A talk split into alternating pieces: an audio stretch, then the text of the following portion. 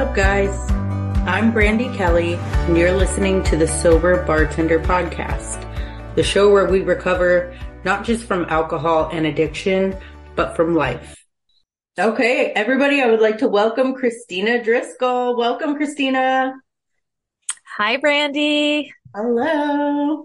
So recently I was actually a guest on Kristina's She's Brave podcast, and it was an amazing interview. We have a killer connection.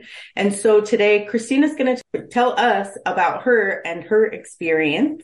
So Kristina, just tell us a little bit about who you are and what you're up to.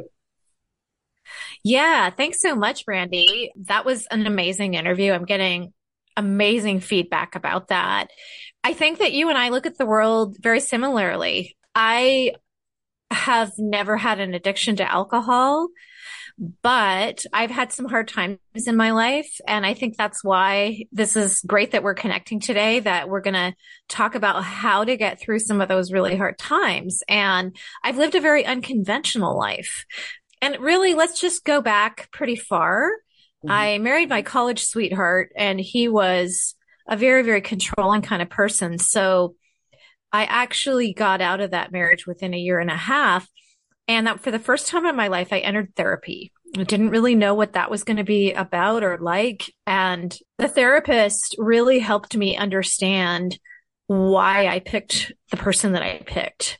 And I realized how beneficial therapy was. And it, it set me off on a journey of spiritual development. I mean, there, I think I was also searching spiritually, like raised Lutheran, but not, not necessarily Lutheran now. Um, but you know, always just wanting to find my own path to God. So I spent the next five years really digging deep, reading a lot of great books, a lot of great authors like Marianne Williamson, you know, Wayne Dyer. And I think that I came out from that. I was a financial advisor and I think that what happened was I was in my early 30s. I'd worked a lot on myself. And I think that it had changed me into a much better person, for lack of a better word, or you could say high, high vibration. You can call it whatever you want. But I went on a hike and the hike leader was my future husband. Oh. Um, literally he was, he was, uh, leading the hike on Mount Rainier, huge. Well, yeah, you lived in Seattle. So, and I got out of the car and our eyes like locked. There was this instant connection. Mm. Just unbelievable. Like, and it just, I could just even feel it in my body. There were 12 of us. So I had, I did have to elbow my way through the crowd to get right behind him during the hike. And he was actually kind of hard to keep up with. He was super, super fit. And that, that's how we met. And it was unconventional from the very beginning, Brandi, because he asked me out for dinner. Four hours flew by. You know how that goes? Like you, you meet somebody, you connect. You and I have that kind of connection where like an hour or two will just go by in the blink of an eye. Well, mm-hmm. we had, you know, a four hour dinner and I just was like, where, where did the time go? Like I just, we felt like we'd known each other forever and we were both financial advisors. We were married within six months unconventional part is turns out he was 24 years older than me. Wow. And that's obviously a really big difference, even though I couldn't keep up with him on the trail. Right. so he was really fit.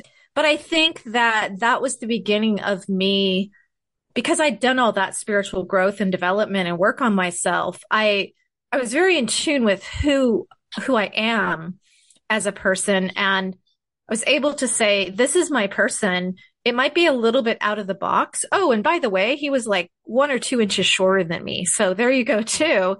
And I was, I you know, I'm at five, five, seven. He was about five, five, five, okay. six. And it just, we just knew it was right for us. So, and we didn't care. We didn't worry about what other people thought. And I do think that people sense that because you know, we were married for 22 years and before he passed away two years ago. And no one ever said, wow, that's a really big age difference. Like what, what are you doing with him? Or what, you know, what, no, no one ever. And I think it's because we owned it. Like we, we were sure of our decision. We were authentic in our decision mm-hmm. and people never, when you're, when you can live from that place of authenticity, people don't question you. They don't question your decisions. I totally agree. Yeah. They see it, they feel it. And maybe you're yeah. also in a place where you're just unaware of it because you're not worrying about what other people are thinking because you are totally in line with what you're doing. Yeah, you know, that's a really interesting point. That that definitely could be true. There might have been people giving each other looks, but I think we just were not part of that. So it was not part of our reality. I don't know. Maybe that's a really great point, Brandi. Yeah. So, you know, we got married and we really wanted children. He had never been married, never had kids, and he knew what he was looking for. And it took him a long time to find me, but he knew when he found me. Hmm. So we had to go through infertility and that's kind of a whole nother story which i don't think we're going to get into today. But four years later we we had a son. And the next so we had an amazing first four years together. And i'm really actually really grateful. It's funny how you look back in life and you think you know at the time like the infertility was super hard. But we also had those four amazing years of just the two of us, which I think was really a gift and a blessing mm-hmm. with what came mm-hmm. later. So our son was born and the next five years were also amazing. And we were living in a small town in Oregon. We weren't uh, close to any family really at the time, but I had an amazing group of friends and it, life was good until one day my husband and I were out on a date night and looking at the menu, we put our menus down and he looked across the table at me and he said, Did we order yet? And I thought my heart just kind of sunk. Like I knew um, his mother had actually passed away from early onset Alzheimer's disease. And I knew that that, uh, that process was starting for him. And it, it started like earlier in him than anyone in his family before. So that was really, really hard, really hard to deal with. So it was a very, very scary time of my life. I can only imagine. So right away, you just uh, went right to that thought of something's wrong. Cause I used to ask that question, but I was intoxicated, but that was not your lifestyle. So very much you yeah. knew like. Yeah. Yeah, definitely. Yeah. In fact, my, yeah, it's interesting. Here we are on the, the sober bartender and my husband actually didn't drink alcohol. He didn't like the, the taste of it. So that was definitely not part of the equation at all. Yeah. But, you know, he just began to, he would repeat questions and things like that. And really my first reaction, I think, was a bit of a defense mechanism, which was to kind of just be in denial to some extent. So, you know, and I, I think that's okay. Like, I think there's times in our life where sometimes we need more time to process something yeah. and, and denial sometimes. And with Alzheimer's, 20 years ago, there were no really not really medications or treatments that worked. Even today, I'm not, it's very uncertain whether the medications that they put you on for Alzheimer's disease actually work or not. So, um, you know, about six months later, we got the formal diagnosis and, you know, it began to sink in and it, it was, I was completely terrified, Brandi. Like I literally, I lost a ton of weight because I couldn't eat. Mm-hmm. I couldn't sleep. I, I was just kind of tail spinning into something and literally, you know, when you're not sleeping, you can't really think clearly either. And my generation, I'm 54, you know, there, there's, there was still a lot of stigma around asking for help with, with mental health issues. And so, but, you know, at one point I just was like, I have to get help. And I literally walked into the emergency room yeah, I walked into the emergency room and I was hoping uh, one of my friends, her husband was an ER doctor, and he, I was thinking, oh, I hope he's not, he's not working today because I don't want to. I'm so embarrassed to even be here, but I need some kind of help that I do know. And he was there. So I was, I was in a room with a curtain and you know, he popped his head in around and he just said, I want to say to you, you know, obviously I can't treat you because I know you on a personal level, but he said, I'm really, really glad that you're here because what you're going through is so incredibly hard and stressful that in some ways I'd be surprised if you could do this without getting some kind of help. And he said, it's okay. Like, it's okay. The reaction that you're having is actually quite normal and you need help and that's okay. And I, it was like the best thing because that's why I always say when I tell my story, like I didn't start out brave. Like my podcast is called She's Brave. Ha ha ha. I was not a brave girl. Yeah. no. You didn't was, think you were brave. I didn't think I was brave, but I think it's courage is a muscle that gets developed. And as as a mother, I, I also was like, I have to be able to function to take care of my child. And for me, like, I know some people would have just left the marriage and said, I'm not, I'm not dealing with this Alzheimer's journey. I'm just going to get a divorce, whatever. I'm going to move on. And that wasn't an option for me either. It just didn't, that's just not me. So I was like, I have to get through this journey. I need to be present for my son. So that means in this case, getting some medical help from medical doctors and going to therapy. Like that, that's what I had to do. And that I just took it like one brave step at a time. Like it was just a tiny bit of courage. Like it started out with that tiny whisper of, I'll try again tomorrow. Yeah. Like literally at the end of the day, I'll get through the, I'll get through tomorrow. That's it. Like that's all I can think about. And then I think I just over the years was able to get stronger and more courageous as the journey went on. But I always like to tell people that I didn't start out that way. It, it, it really wasn't. And, you know, if I can do it, you can do it too.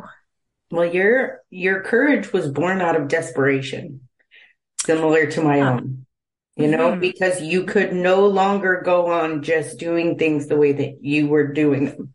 So you had to ask for help. So you don't see that as brave. And you and I talked about previously that shame in asking for help. And yeah. the thing that you were afraid of, like the, fr- the doctor that was there, you were afraid of that. And that is one of your greatest like memories from that time. One of your biggest assets, right? Was somebody go right. looking at you and going, you're exactly where you need to be. Like it makes sense that yeah. you need help. Thank you for asking for help. Yeah. Yeah. I know it's not that funny how, you know, the thing that we're the most afraid of sometimes is the thing that helps us the most. Like yeah. so interesting, right? It is. I think um, we have built in defense mechanisms like denial and like fear of the unknown. I always, I, I've learned that like the ego is is not always the worst thing, but it's trying to keep us safe. So like what we think we know is our comfort zone. But what we now know is that stepping outside of that, you know, and asking for help or doing something big or making the next move, like that's where we get like the growth and the life. And so, yeah.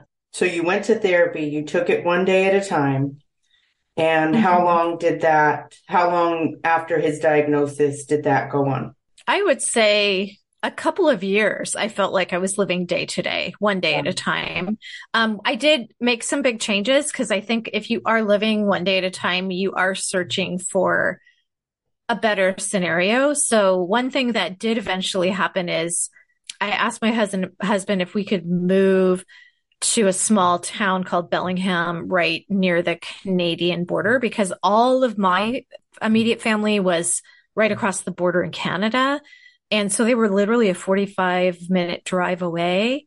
And he agreed to that. So we moved to this little town and that way I could feel I could get the support that I needed from my family. And it was absolutely wonderful. We, we moved into a cul-de-sac and there were 14 children and my son was was i think five or six at the time or he's six i guess and it it just was we were there for about three years and I look back on my son's childhood as those were some of my favorite years because I was the house where the kids could come over and build forts and fool around. And we had, you know, the trampoline, the, uh, fire pit. You know, we had kids. I'd, I'd get them to go into the woods. We had woods behind the house.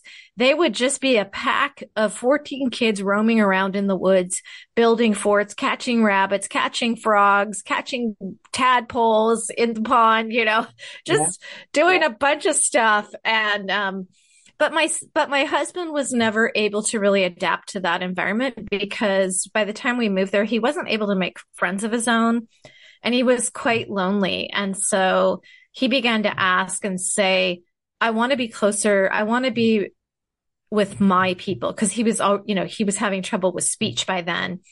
And I knew that that meant his family. He was the oldest of four, large, very close family. Most of them were in a suburb of Seattle.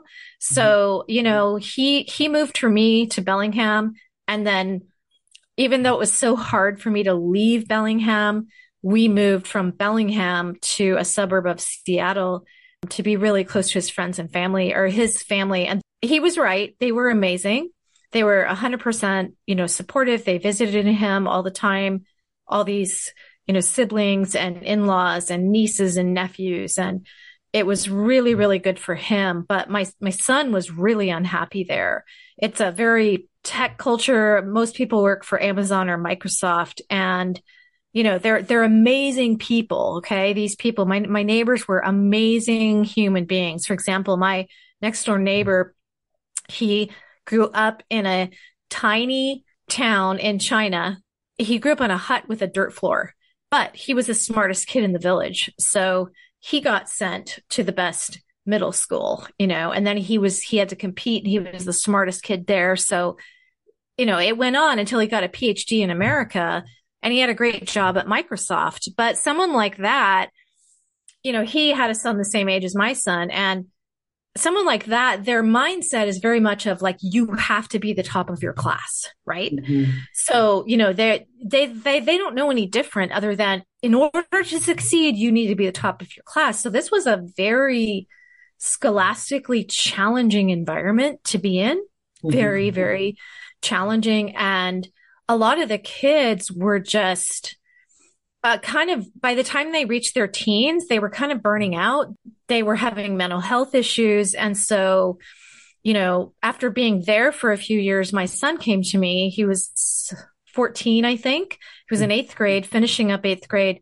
And he was just begging me to go back to Oregon, which was really his true home where people kn- knew him from the time he was a baby. And, he loved it there because we were always going back to visit. And he had four suicidal friends that he was trying to help in this suburb of Seattle because, you know, by the time he was six years old, he was, my husband didn't know how to use a microwave. He couldn't remember. So my son would just say, Hey, dad, you know, let me help you, dad. Here you go. Here's, here's your lunch, you know, and kids are great. Like they just kind of go along with, with all of it for, for the most part. I mean, there's certain parts where he started asking more questions, but I learned to let him ask the questions when he was ready. But long story short, I just didn't know what to do, Brandi. I was, and, and this is a good part of the story because, you know, this first part of the story, I talk about reaching out to the medical community for help. But this time I reached out for help in a totally different way. I went to my bedroom that night and I prayed harder than I've ever prayed in my life. And I, I, I would say I didn't even ask. I demanded, I demanded God to give me an answer because I said, I, I'm feeling like he really needs to go to high school six hours away from Seattle. I can't move my husband because if I move him, he'll have He'll be away from all of his family except for me. And that's not fair to anybody. It's not fair to him, his family, or me. So what do I do? You know, I, I felt like my son was not doing well in this environment. He was not doing well and that he would thrive back in, in this little town in Oregon. And I, I said, I said, God, I need, I need a clear answer, not just, I need a very, very, very clear answer. And mm. then I just went to sleep and I just kind of let it go. Yeah. Next morning, got up, went out to the mailbox. My neighbor was there. Asked him how his day was going. He said, not good. He said, our, our oldest daughter, who has, you know, she was in Head Start. She was the, br- the brightest kid in the class from the day she started school, bright as anything. He said she's in the mental hospital. She's been there for a week for depression and anxiety. She was 16 at the time. And then I, I was just listening to him and he looked me straight in the eyes and he said, we're going to move back to Oregon. And I went, there it is. That's yep. it. That's my answer. It couldn't have been clearer. Like this man is telling me that his daughter is struggling so bad. They were, they were going to move back to Oregon where they were from. And it just, ha- just, it was like, I knew. So mm then I thought, well, how am I going to do this? What do I do now?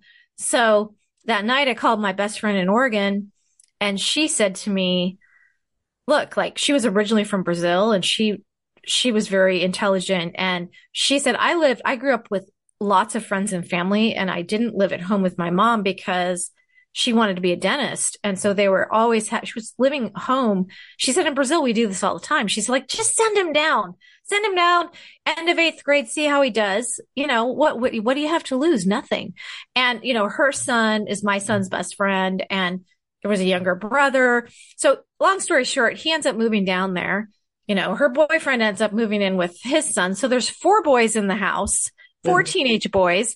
I mean, he was just, he just had a ball. He absolutely was in his glory. He loved living there. I ended up getting a little tiny condo down there.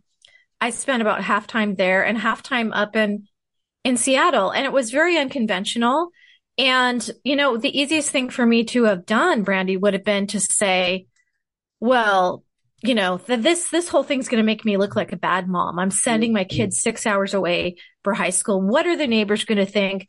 What are my friends going to think? They're going to, but you know what? I, I couldn't, I had enough courage in me, you know, that had been developed over all those years to say, Hey, I know what's best for me. I know what's best for my husband, my son, and I'm not going to apologize for my behavior my decisions. This is what I'm doing. And I, it's not like I went out there. I didn't announce it on Facebook.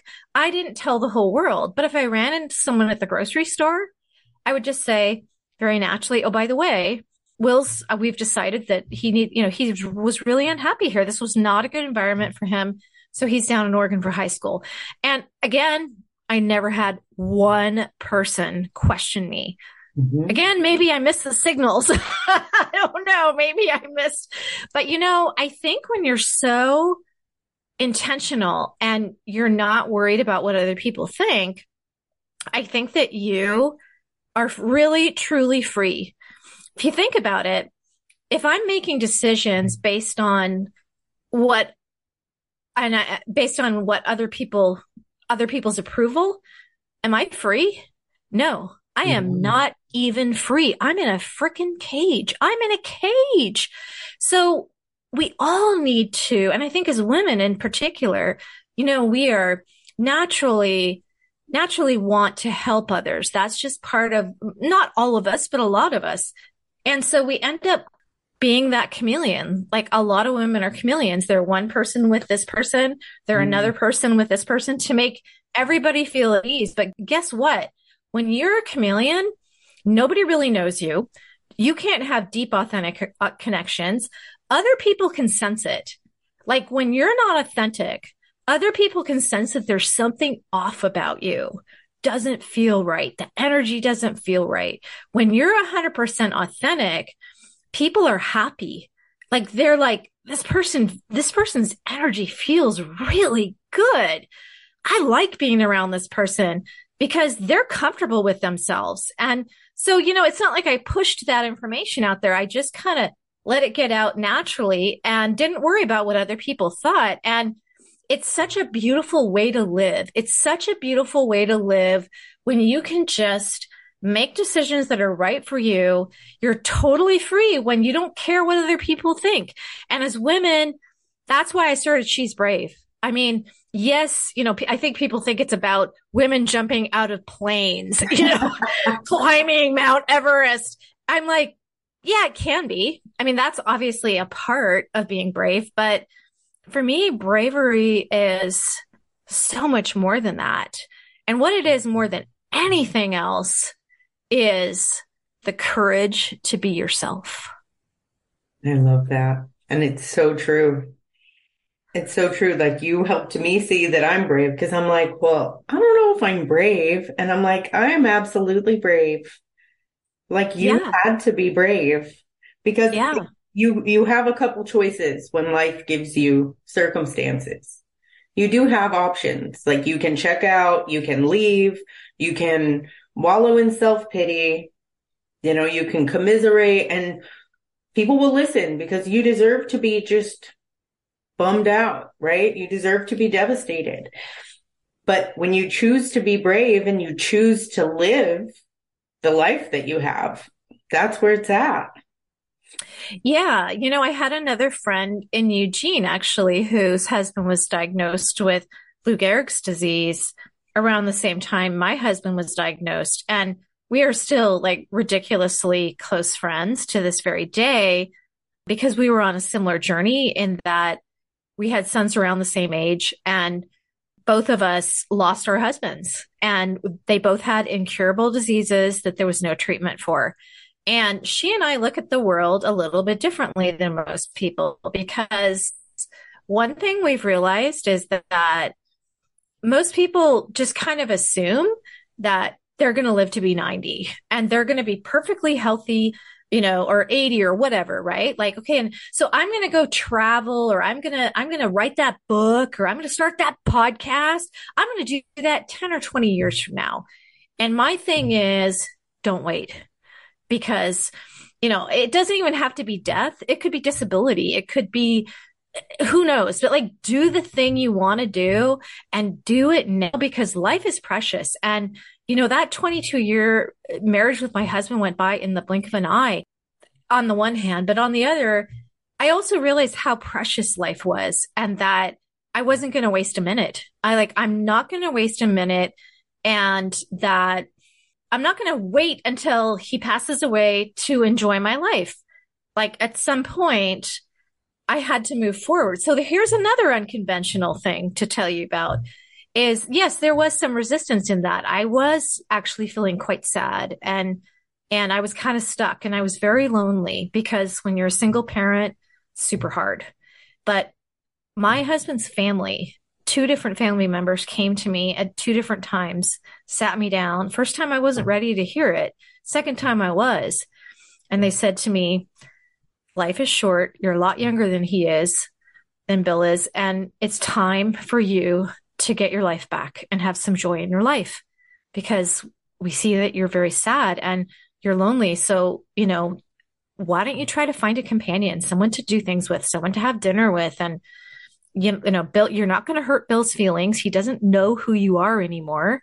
You're not going to hurt him. So it's not like you're hurting anyone's feelings by doing this. It's yes, it's conventional, but please just try. So the first thing I did was join a single parent group and that was a godsend, you know, and I think as you know too, because you're an AA, but you know, the power of groups, the power of collaboration, the power of working together, it's incredible. So that kind of lifted me out and allowed me to, to, to live life more to the fullest as well. So eventually I did actually create a match profile mm-hmm. and I wrote my story. So again, I was 100% authentic.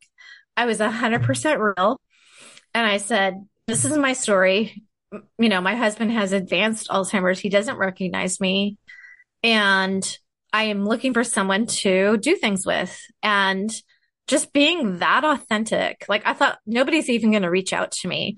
But that actually was not an issue. And people, you know, men, they loved my story because they said, You're so authentic. You're so honest. And you don't find that very easily these days. So I did move forward with my life. I met my next husband, Blake, who I just got remarried this summer. And, you know, it's a very unconventional path. And again, I had to not worry about what other people thought. And again, I just would tell them casually if I saw them, oh, by the way, you know, I'm, I'm dating again. And again, I never had one person say to me, that's terrible, you know, like, and Blake, he would come visit my husband with me and, and my husband you know, they, they kind of have this in and out. They kind of go in and out with their, their consciousness. And, and he, one time he looked at me and he pointed and he said, you. And then he looked at Blake and he said, and you. And he said, good together. Oh. I don't know if he knew who we were or not, but he said that. And, you know, it was kind of like him giving his blessing, whether he even was conscious of it or not. You know, and I, I think the other thing that helped too that that could really help your listeners, Brandi, is my spiritual path. I really, from the very beginning, even back in those days when I was terrified of that diagnosis, I always believed that this was my spiritual path. This might help some of your listeners actually. Like, this is my spiritual path, and I'm just going to accept it and I'm going to embrace it and I'm going to make the best of it. And I am going to live my life to the fullest that I can because I think any of us on this planet of 7 billion people, we can all make every excuse in the book to not have a good day.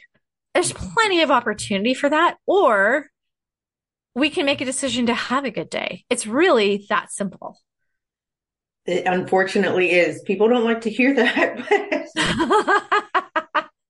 there are days I don't want to hear my own message. I don't want to hear yeah, yeah. Because we sit in our shit and um it yeah. absolutely, like they say that if you smile, you can trick your brain yeah. into actually thinking yes. that you're feeling right. good. And right. it works. Or like fake laughing actually right. works because then you start laughing at yourself. Like, oh, I, do you know what's so funny? You're saying fake laugh, laughing. I actually interviewed a Canadian woman, Lauren Tatner, a podcaster in Montreal yesterday. She's a laughter therapist. Oh. And we were just like cracking up the whole interview. Like it started with the fake laughter, but then it was just like, ah, everything was like so funny. Mm-hmm. it's like great. It actually works to turn your mood around. Oh, totally. Totally. But you yeah. have to be willing to do the fake laugh to get the benefits of the mood turning around. You have to choose. You have to choose. You have to choose. You have to choose to have a good day because if you're relying on everything in the world determining what kind of day you have, you can have some really shitty days. Yeah, because you're decision of like I get to decide what kind of day I'm going to have. I get to decide that I'm not going to let whatever circumstances happen ruin my day. hmm yeah, totally, totally agree with that. And, and also like you're giving your power away. Like, you know, if you're putting your happiness outside of yourself, you're just giving your power away. And, you know, if I, you know, my happiness is dependent on me, not on other people's opinions of me, you know? And that's true all throughout your story, like hearing that repeatedly, because I lived worried about what other people thought. And yeah, I was a mess and people flipping loved me. Like I had a tribe and they loved the me beneath the mess. But I thought that it was like I was just putting on a show and showing them what I thought they wanted to see. And that was true for some of the surface people. But it's like now I just don't, I just don't care what people think. I just don't. And I think that the authenticity, like that's where we connect because we know that we're talking to the person that we're talking to. Like I'm not talking, you're not talking to a shell of me or a, a version of me. Cause today right. I just show up as myself. And that was not the case for me for a long time. I was wow. that person that you mentioned earlier in the interview where I kind of became who I felt my partner needed at the time. Yeah. And as women, I think we do that. That's part of, I think that's just almost in our DNA to adapt and accommodate. But at the end of the day, I think we're not very happy when we do that. You know, I think, I think people want to know the real authentic us. I think they do. Don't well, you? I, I didn't know the real authentic me until I did some work, like did the, you know, the spiritual searching and realized what I was looking for. Mm-hmm. And it wasn't outside of myself. Like I found it inside myself. And then I aligned with the things that I that I wanted and needed outside of myself because mm-hmm. like you said, I became, you know, that higher vibration. I became that version of me that was actually me, like stripping away the unnecessary things. And so- yeah, it's just, it's so beautiful. Like, I love the fact that you have this podcast because number one, like, let's just talk about hard stuff and put it out there so that we don't feel so alone. Like people can jump onto your podcast who are struggling with sobriety and they don't have to feel alone and it's okay. And yet you're like, you're even like, Hey, I had a relapse. Like, it's okay. It's all okay. It's all just part of the journey. Wherever you're at, let's embrace it. Let's just accept it as part of the journey that is incredibly beautiful, you know, that you're helping so many people. And today I know I'm not, you know, your, your typical guest because I didn't have the alcoholism factor in there, but I do think that we all have different kinds of coping mechanisms throughout different things. And I think that addiction is, can show up in a million different ways, which, uh, you know, if you haven't already, you'll be having lots of conversations about how addiction shows up. For me, it didn't show up as alcohol. It, what it showed up for in me was actually shopping. I had a shopping addiction for a while. And what it was is that if I could go to Nordstrom where everything is beautiful and everything is perfect and everybody's happy, I just needed that. You know, like I, or at least I I thought that that could help me feel better, but it was always a short term fix. It wasn't a long term fix. Yeah. You know? And that's that, that's that hole that we talked about. So for me, alcohol was just a symptom for the, the hole that I had inside of me. And mm-hmm. so for you, you know, seeking outside of yourself, like just something to feel different, something exactly the way you think and feel. And that's why you totally fit the bill to be on this show because you know exactly the same pain and suffering that, you know, the rest of us do. We just have filled it with alcohol thinking that that was our problem. There's alcohol in hand sanitizer. There's alcohol in cleaning agents. The alcohol is just a substance. It's just a symptom of that hole. That hole. Yeah. Yeah, absolutely. So I feel like, um, I feel like you're perfect for this show because it's the life experience. Like it's that, it's that pain point and that, you know, suffering and choosing to live despite every reason not to. And I don't mean like, you know, to end your life, but I mean, you know, to not just experience life because you have a reason, you know, to live in your suffering. Like yeah. Yeah. I mean, there's always a choice every day, you know, and, and I think that's what I realized, you know, I'd done all that spiritual work. And so I realized every day, you know, I know my life is not perfect, but whose life is? I mean, I think that was one thing I figured out too. There were a lot of perfect people around me where I lived, especially in Seattle, you know, but if you dig deep enough, it's they're not perfect. If if you think they're perfect, you just don't know about them because I'm telling you, we all have problems. And if you don't think that someone has a problem, it's just that they're not sharing that with you. You know?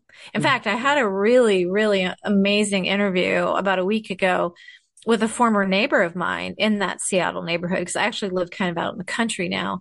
And, you know, it's just interesting our perceptions of each other, you know, and, and she I, I, mean, I wasn't very emotionally available. Well, I thought she had the perfect life. So I did, I just thought, you know, she's lovely. She's a beautiful person, but her life is perfect. Come to find out, she was married to a narcissistic abuser for 20 years. And the company that supposedly she and her husband had built, she built it 100% herself. And he was just constantly saying, work more, be more, do more, get me more money so I can buy a nicer car it was just, and then, you know, I had no idea what was really going on with her. And I think every day we wake up, we have a choice. And that's what I realized with my husband. Like life is not perfect. He's declining with Alzheimer's. At some point he did have to go into a care home. And, but you know, I still have my life. So how am I going to live it today? Am I going to cry? Yes, sometimes maybe. Sure. But, but, but, you know, on other days, you know, my son and I are, are going to go do something fun today, you know, or we're, we're going to take a trip. Like the trips really helped us. And, you know, I'm not even just, ta- I'm just, I'm talking about going to Grand Canyon. It could be, it could be overseas. It could be local. It could be an hour away. But I feel like sometimes taking a trip or getting yourself out of your home, out of your environment allows you to be someone else for a little while and take a break from the hardness of it. Yeah, I'm a firm believer in definitely just that. I feel like that stuff feeds our soul. Like that just reminds us that what's immediately around us isn't all there is. Right. Like and I think that's why we did quite a bit of, of trips because we needed that reminder that there was a whole life out there beyond just my husband's illness and that, you know, I just want to make that choice every day because none of us are ever going to have a perfect life. As much as we love podcasting, every day there are problems, right? Like there's issues, there's problems, but so are we going to make it a good day and we're going to embrace it and love podcasting and not worry about it? Or are we going to fixate on the problems? Or are we going to fixate on the solutions? Right. Yep. And that's my biggest thing is solution based living, right? Mm-hmm. Because problems are always there. So I've learned to see them as opportunities to grow. And you and I were having, you know, a, a non recorded conversation about just that. Like there are these challenges in life and I can look at it and just go, oh my gosh, this is so overwhelming. I'm so screwed. Or I can just go, like, this is teaching me so much. There is yeah. so much I'm going to learn from this. And I'm still yeah. And that's, that's such a, such a great reminder. And that's really what I was doing throughout my process too. Like I would say to myself, this is my spiritual path, which was my way of saying, this is teaching me so much. Yeah. Yeah. And the path is ongoing. And I visualize the path.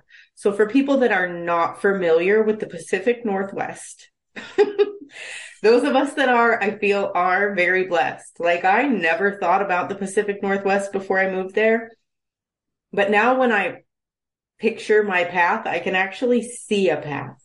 I can actually see trees and I can see that I can't see beyond like the steps in front of me, but I can hear a creek and like it's very interesting because it's you don't know what's coming. You know, from Bend and you know, like I walk with my little dog and she's dog aggressive. So there was like that fear of like, oh gosh, if I go this way, is there going to be 10 dogs that are off leash? It's like, you know, it's the unknown, but it's taking the steps and taking in like the beauty along the way, despite the fact that there might be obstacles because it's a path. So you just yeah. walk it as yeah. it unfolds. yeah. And every day is a gift. It really is. I have all those little magnets on my fridge like you know cho- uh, today i choose joy and every day is a gift. And those used to just be things that held up pictures but now like i embody those things today. Like i fully believe that every day is a gift. Yeah it's so beautiful. That's why i'm so glad that you're doing this. Like your message is so needed in the world. And I I because there are there are so many people in the world that struggle with alcohol addiction or any kind of addiction like what we talked about. We're all dealing with with things. And I think that we need to know that we're not alone that we can get through this. And you know that's like one of my big messages too. Ask for help you know and and, and that help can be you know like that's why I like to tell a couple different angles because you know looking asking for help can can be in many, many different ways that we can ask for help, right? Yeah. Family, you know, support groups, therapy. And then, you know, the big one is getting to the point where you get on your knees and you absolutely mean it. And just saying, I need help. And it is amazing what comes from that. Like that is so powerful because you don't question the answer. You don't go, oh, well, is that? You're like, nope, thank you. That is exactly what I needed to hear. And that happens to me more and more often the more I walk the path. Yeah, I was going to say there's something magical in the surrender. Like, like, you know, in your case, you know, you know, hitting the rock bottom and being like, I have nowhere to go. So I have to surrender.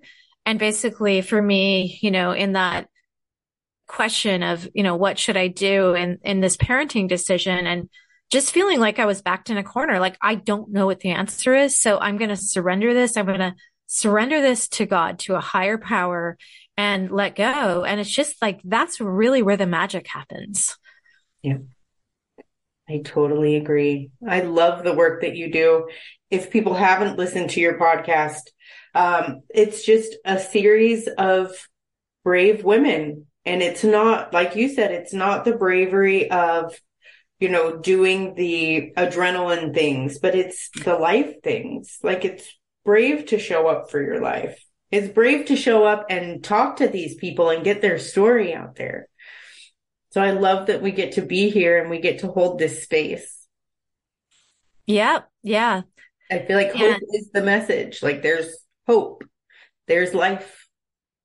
Yeah. Yeah. So my podcast is called She's Brave with Kristina Driscoll, Kristina with a K. And I also have a website. It's www.shesbravepodcast.com. You can also find me on Instagram at She's Brave Podcast. You can also find me on Facebook. I have a Facebook group, She's Brave Podcast. Awesome. Thank you so much, Kristina. And I'm sure this will not be the last time we do this. Ah, yeah, no, you and I, we just look at the world the same way. All right. Well, thank you again. Thanks, Brandi. I want to thank you so much for listening. Kristina is such a bright, shining light. The way she walks through life is just beautiful. I cannot imagine being faced with what she's walked through, and she does it with such grace. We don't have to run at things head on. We can walk through them gently and give ourselves space and give ourselves time to figure out what we need. And Kristina is a perfect example of that. Please take time after listening to rate and review this episode or the podcast in general through Apple or Spotify. And just a reminder that if you're struggling with alcoholism, with addiction, you're not alone. A lot of us have been there and it seems hopeless, but I'm here to tell you that there is another way. There is hope on the other side. So just, just keep going. And if you're feeling like nobody wants to hear it, I can promise you there are people like me that do.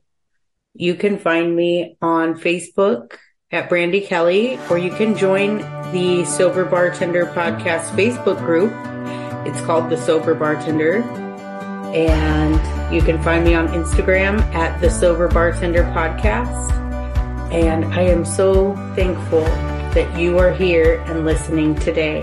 Until next time.